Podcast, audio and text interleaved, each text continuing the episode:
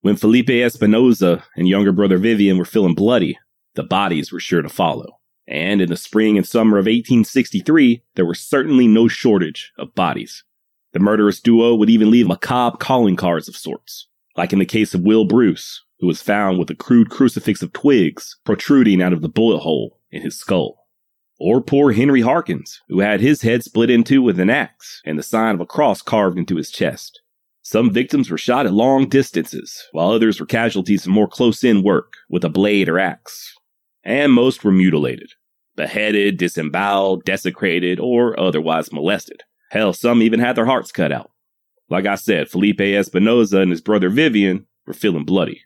But make no mistake about it, it wasn't a murder spree they were on, at least not in their deranged minds. Nah, it was a quest for revenge, a violent righting of wrongs, a noble undertaking to punish the world for its transgressions, both real and perceived.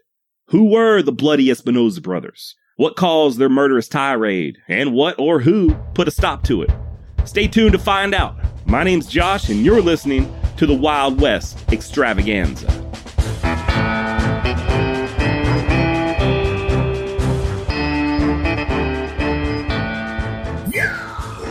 Felipe Nerio Espinosa had a chip on his shoulder, one fueled by a strange sense of patriotism mixed with religious fanaticism. Born north of Santa Fe in present day New Mexico in 1827, young Felipe would lose six family members during the Mexican American War. Casualties that caused him to burn with hatred. A smoldering madness that was possibly further exasperated by his induction into a religious society known as the Santa Hermandad de la Sangria de Nuestra Senor Jesus Cristo, for those of you who don't speak Espanol, that roughly translates to the Holy Brotherhood of the Blood of our Lord Jesus Christ. A strangely zealous group of flagellants, also known as the penitentes or the penitents. Self flagellation, by the way, is the act of severely punishing oneself, often physically, in the form of flogging or whipping. Sounds kinky, I know, but in Felipe's case, it was done in the name of religion. And maybe I shouldn't call the practice strange. I mean, who am I to judge? But you got to admit, it is a little peculiar. In addition to flogging themselves during religious ceremonies and leaving their backs a bloody mess, these flagellant guys were also known to place rocks in their shoes and even have themselves bound to wooden crosses as sort of a reenactment of the sufferings of Christ. Don't let Felipe Espinosa's religious fervor fool you, though. He weren't no prude. Quite the opposite, in fact. Seems he was the romantic type. Wait till you find out how he landed his wife. Single guys, you're gonna want to take notes here. And all you ladies listening might want to put a towel down for this one. It's a real panty soaker.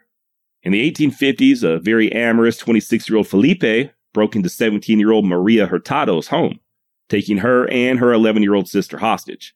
Oh, yeah, now we're talking. Felipe knew that women like a take charge kind of guy. And what better way to show a woman who's in control than by kidnapping her and beating her brutally, which is just what Felipe did to Maria, or so the story goes. Finally, just to sort of seal the deal and really win her over, Felipe agreed to release the little sister to their father in exchange for Maria's hand in marriage, of course. Ah, young love. And they say romance is dead. The gentleman suitor and his lady love would move north into the San Luis Valley after their nuptials, not far from present day Antonito, Colorado, where Felipe would try his hand at being a bean farmer. Yes, a bean farmer. I guess you could say he transitioned from being a flagellant to a flatulent. Ha ha! Come on. That was a solid joke. All right. Turns out farming beans is hard work, though. Felipe would abandon that endeavor in 1862 when he and little brother Vivian decided to pursue easier money and possibly get a little bit of revenge while they were at it. Vivian, by the way, was four years younger than Felipe. The pair would end up robbing a teamster just south of Santa Fe, and after absconding the driver of his valuables, brothers Espinosa tied the poor bastard to the underside of a wagon tongue and then whipped the mules, causing them to gallop down the road, the teamster just helplessly bobbing up and down and being plowed through rocks and dirt. It doesn't take a genius to tell that Felipe Espinosa was a bit of a sadist, you know, someone who enjoys inflicting pain, both on himself and others. It wasn't enough to take what he wanted by force, but he also had to get a little something extra out of it as well. Now, I'm no doctor, but methinks this guy probably couldn't get a boner any other way. But that's none of my business. No, but in all seriousness, Felipe did have a motive of sorts for his acts of violence. One that made sense to him, at least. And we will talk more about his possible motives later in this episode, as well as exploring that maybe, just maybe, history has this guy all wrong. But till then, let's just do a quick rundown, okay? The Treaty of Guadalupe Hidalgo, which I've touched on briefly in previous episodes, was signed in 1848 at the tail end of the Mexican American War. In addition to offering citizenship to Mexicans who found themselves living in U.S. territory once the hostilities were over, it also ensured that they'd be able to keep all the land they owned prior to the war. Unfortunately, this treaty, like many others, was not fully honored. And there in the San Luis Valley, in southern Colorado, many Hispanic families, like the Espinosas, found themselves, for lack of better words, shit out of luck. Not only was their land taken, but they were now subject to all kinds of new laws and taxes, and there were even rumors that their young men would be conscripted into the U.S. military. Transgressions compounded by the fact that Felipe lost six members of his own family to the hostilities. Tossed in some rape, actual literal rape of close female relatives, and I think we could all understand Felipe's anger. He wanted to strike out against those who represented this regime that caused he and his loved ones so much pain. Only problem was that some of Espinosa's victims, like that poor Teamster I just mentioned, were Hispanic. And maybe it's just me, but killing your own seems like a funny way getting even with the gringos. That mule skinner survived, by the way. He was only drug a few miles before someone else spotted him and came to his aid. And he was able to identify his assailants. Colorado being just a territory at this time, and a wild one at that, the burden of enforcing the law fell upon the military. As such, a detachment of soldiers at a nearby Fort Garland soon paid Felipe and his brother a visit at their home, pretending to be army recruiters, a guise that the ever observant bandits quickly saw through. The duo opened up fire on the soldiers from the window of their cabin, and as long suffering Maria and the children ducked for cover, Felipe and Vivian made their way out back and into the forest, and they kept on a fleeing deep into the Sangre de Cristo mountain range, an aptly named, ragged, and untamed area that was a perfect base of operations now, that gunfight there at the Espinosa home, that was in March of 1863. Not only is this when the Espinosa brothers' crime spree really kicked off, but it's also about the time that Felipe lost all semblance of sanity, or so it seems. For the record, his obsession with the crimes committed against he and his family does not strike me as crazy. I imagine I'd be very angry as well. What does seem a tad off, however, is Felipe claiming that the Virgin Mary appeared to him in a dream ordering him to kill 600 gringos, 100 for each of the six family members killed during the war. Oh boy. And for his part, Felipe seemed determined to fill that quota. He and Vivian wasted no time in stalking and killing miners and whoever else they could catch there in the southern Rockies. Like I mentioned earlier, shooting them, stabbing them, cutting up, and mutilating the bodies with crucifixes. Gruesome work that soon caused the local newspapers to refer to the brothers as the Axemen of Colorado. One reporter from Denver's Rocky Mountain News wrote, quote, all from the beginning have been marked with a peculiar singularity, the most fiendish and diabolical atrocity. In some cases, the amount of money or valuables has been so trifling that it seems incredible that it should excite the cupidity of the most black-hearted murderer to commit so terrible a crime. End quote. Man, I gotta love how these old West reporters wrote. The language they used, you know, kind of reminds me of A.W. Merrick, that uh, newspaper man from HBO's Deadwood. So yeah, in other words, the Espinosas didn't seem to be motivated by financial reasons so much as revenge or just killing for the sake of killing. And turns out Felipe Espinosa was quite the wordsmith himself. Not only did he go on a letter writing campaign to Colorado Territorial Governor John Evans, but he also kept a diary of sorts or a manifesto in which he scribbled down all sorts of bizarro assertions, including bragging about how many people he and his brother killed. In one entry, Felipe wrote, quote, they ruined our family. They took everything. Seeing this, we said we would rather be dead than see such infamies committed on our families. In killing, one gains his liberty. I am aware that you know of some that I have killed, but others you don't know. It is a sufficient number, however.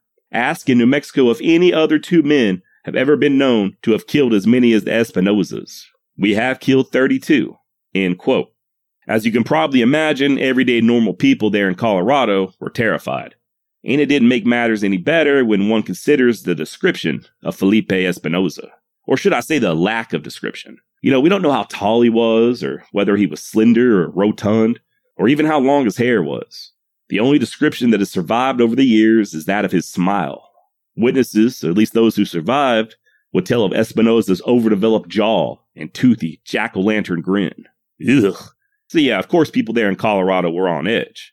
They were so on edge, in fact, that they went ahead and accidentally on purpose lynched a few strangers they found traveling the roads, just to be on the safe side. Obviously, something had to be done. Enter in Captain John McCannon, of the 3rd Colorado Cavalry. He and a volunteer posse caught up with the Espinosas sometime either in late April or early May of 1863. Sneaking up close, the vigilantes sprung their ambush. Only problem was they didn't wait for the right opportunity. Instead of cutting both brothers down under a hell of fire, they were only able to kill Vivian, allowing the meanest of the pair, old crazy ass Felipe, to escape once again into the wilderness. And if you don't believe me when I say that Felipe was nuttier than a squirrel turd, consider what he did next. After eluding the soldiers, he returned to the scene of the ambush, dug up his brother's body, and cut off one of his feet to take with him as a keepsake. I rest my case, Your Honor. Full disclosure, I also read another account stating that it wasn't a foot, but it was an arm that Felipe took with him. It's also important to note that stories like this are anecdotal. When it comes to guys like Felipe Espinosa, there's a certain amount of urban legend that gets thrown into the mix over the years, so there's no way of actually proving whether or not he desecrated his brother's grave. I'll even go so far as to say that much more of the Espinosa story is unverifiable. So as always, feel free to fact check me and do your own research. By the way, these men under Captain McCannon would also discover Felipe's diary, or man journal, if you want to sound cooler, after the ambush. And after Vivian's death, things did quiet down for a little while. I guess Felipe was mourning. Once again, those damn gringos had taken another family member from him. But he did soon find a replacement in the form of his 14 year old nephew, Jose Espinosa. Beloved uncle and nephew would continue the killing spree, but the dynamic was off. Either that or Felipe had lost his touch. Either way, he started getting sloppy. In October, after drinking a little bit too much tequila, the Espinosas decided to hold up a wagon. Instead of making things easy and just allowing Felipe to kill and mutilate him, the wagon's passengers, a man and a woman, both scattered off in opposite directions, running for their lives. Initially, Felipe and Jose took off after the man, but soon enough gave up and went after the lady instead. They found her, Dolores Sanchez was her name, by the way, and they raped her multiple times before she too was able to escape, finding her way to Fort Garland and sharing her story. The man who escaped also made it to Fort Garland. You know, both of them lucky to be alive, but probably scared out of their damn minds. And once again, the army was called on to take care of business. Kind of. The commander at Fort Garland, guy by the name of Lieutenant Colonel Samuel Tappan, farmed the job out to a civilian scout he had worked with before, a fur trapper and frontiersman named Tom Tobin. Thomas Tate Tobin, to be exact. Old TTT, as I like to call him. And oh boy, let me tell y'all about Tom Tobin. How this guy isn't more well known is beyond me. Well, I guess I do know. Part of the reason is because he was good friends with Kit Carson, and I reckon it's easy for most men to be lost in such an overwhelming shadow. But Tobin absolutely deserves a little bit of the limelight, and that's just what I'm going to try to give him today. Born in 1823, Tom Tobin was 40 years old when he took to hunting Felipe Espinosa. And from what little we know of the man's life, Felipe didn't have Ice Cube's chance in hell. Tom was the son of an Irish immigrant and a Lenape or Delaware mother. Came west at the age of 14 and started trapping beaver around Bent's Fort and Taos. Like many other fur trappers working down in present day New Mexico, Tobin married a Hispanic lady. And once the beaver started petering out, he started doing side jobs for the army. By 1846, he was delivering dispatches for General Stephen Kearny all the way to Fort Leavenworth. And not too long after that, Tobin found himself and a few other old trappers holed up in Simon Turley's mill and distillery, just north of Taos. It seems that the Pueblo had risen up in anger and began slaughtering the citizens of Taos, including Tobin's good friend, then Governor Charles Bent.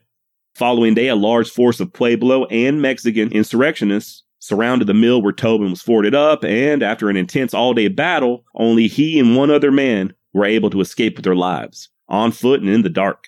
Fur trader Ceran St. Vrain then organized a volunteer force with the goal of helping the U.S. military retake Taos. And Tom Tobin was there for it, putting his skills to use scouting for St. Vrain and helping to capture and execute some of these agitators. Following the hostilities, Tom settled down and, just like Felipe Espinosa, tried his hand at farming. And just like Espinosa, it was a short lived venture. Either Tom didn't take to being a plowboy or the call of the wild was just too strong. Wasn't too long before he was back scouting and working as a dispatch for Lieutenant Colonel William Gilpin, carrying communications from Fort Bent to the Canadian River Valley in present day Oklahoma and back. Much like Kit Carson and all those old mountain men, Tobin couldn't read or write, but he had much of this treacherous terrain mapped out in his head. And what's more, he knew how to survive in such an environment. Needless to say, there just weren't a whole hell of a lot of men with Tom Tobin's unique skill set. Next up, he took more work as a guide for a Major Beale, scouting for an expedition looking to find a railroad route to California. Speaking of Tobin, the Major said he had a quote, reputation almost equal to Kit Carson's for bravery, dexterity with a rifle, and skill in mountain life. End quote. Remember what I said about living under Kit Carson's shadow? Dude couldn't even get a compliment without first being compared to Kit Carson. So as you can see, by the time 1863 came around, Tom Tobin had built quite a name for himself. He could scout, he could fight, he knew his way around the mountains, and he could track a grasshopper through sagebrush, or at least that's what they say. And the man had nerves of steel. Of course, he'd be an obvious choice to go after the diabolical Felipe Espinosa. I do have to wonder if they asked Kit to do it first, though. What's that? Carson's busy? okay, I uh I guess we'll ask Tobin then. So it was in mid October of 1863 that Tom Tobin set out from Fort Garland on the hunt and with 15 U.S. soldier boys in tow. Tobin didn't want to bring the mostly green troops, said they'd just slow him down, and besides, he worked better alone. But Lieutenant Colonel Tappan had insisted, and Tom Tobin wasn't the type to argue with other grown men. And I can't say as I blame him.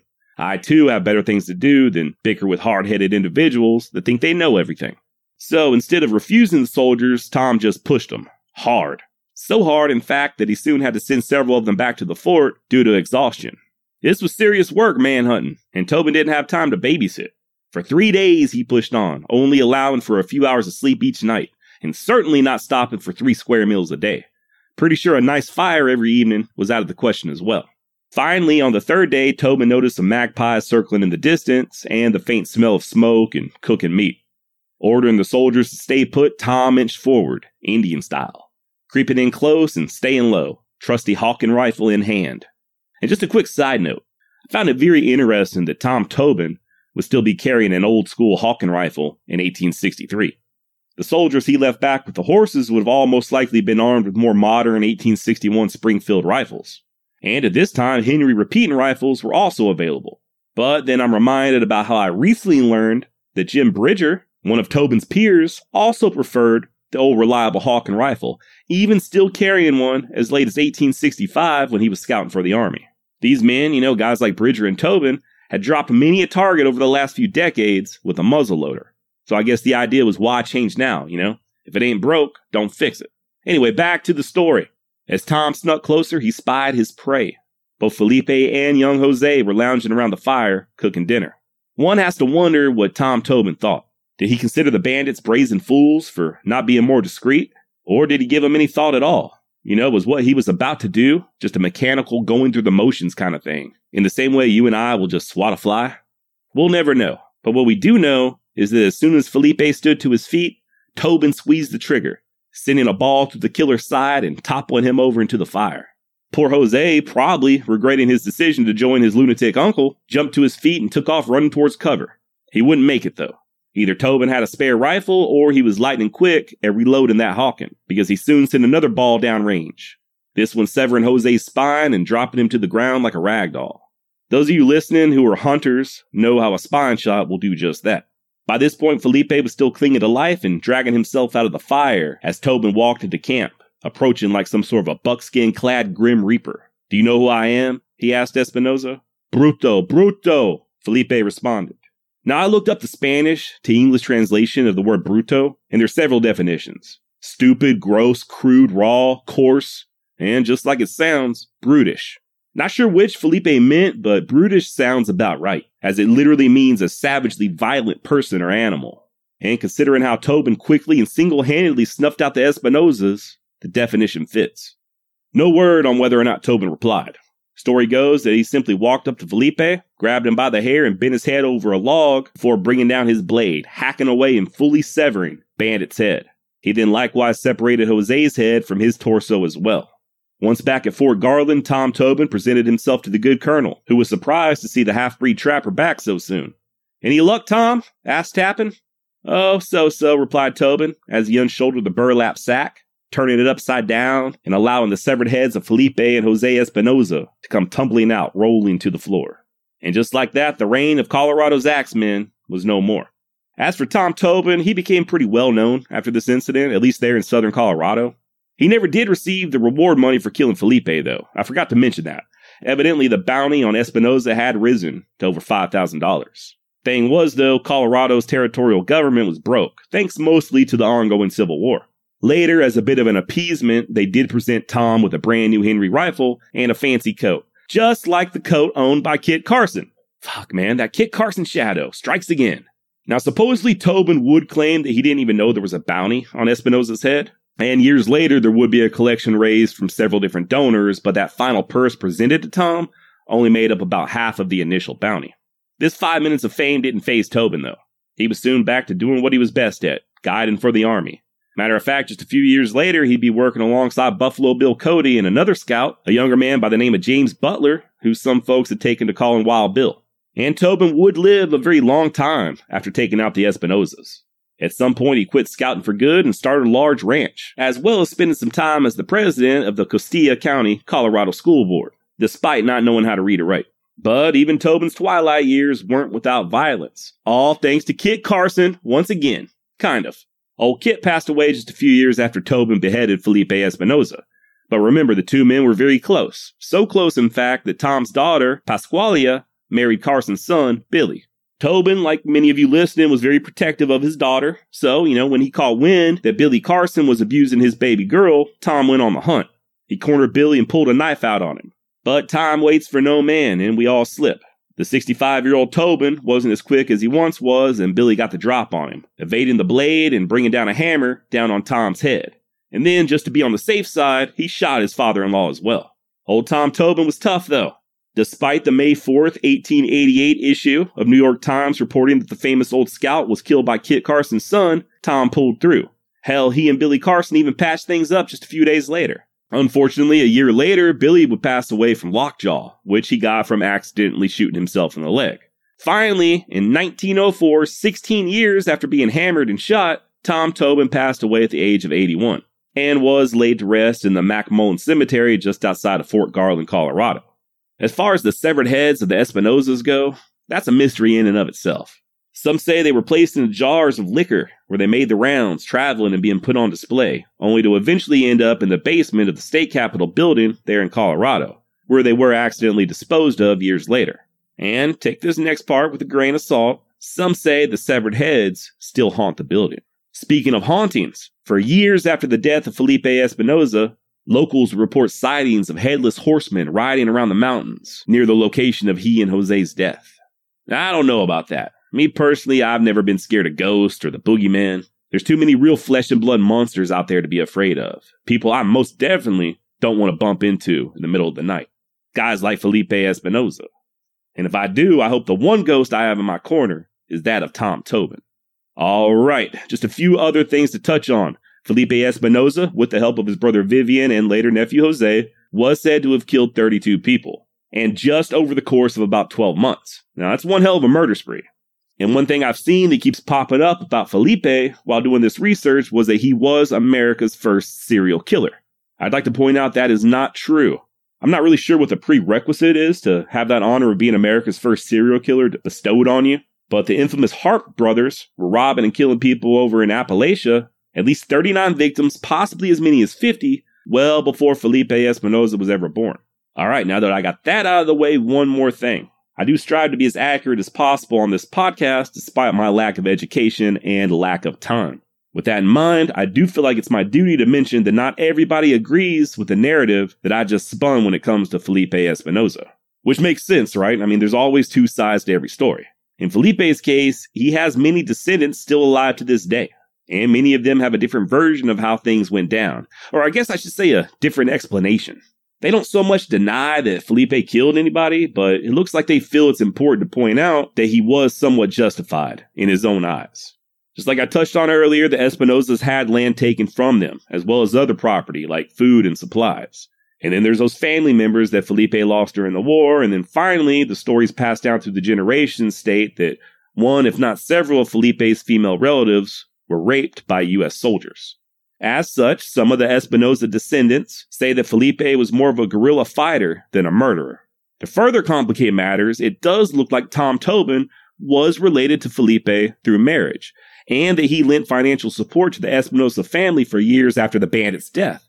Also, some of Felipe's kin claim that the two were actually friends at one point and that Tom Tobin was more of a traitor than a hero.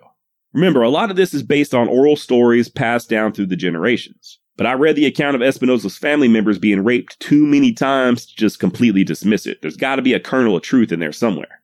And wherever the truth lies, and despite how crazy Felipe Espinosa seemed, it does look like he felt justified that he was acting out of revenge.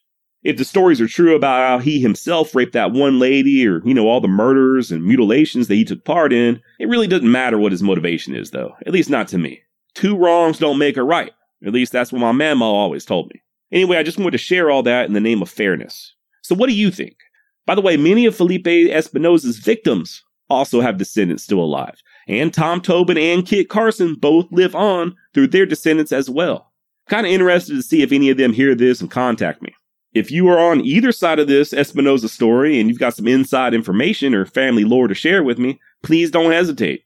All right, y'all, I guess that's about all I've got on Tom Tobin and the more than likely bloody Espinosas.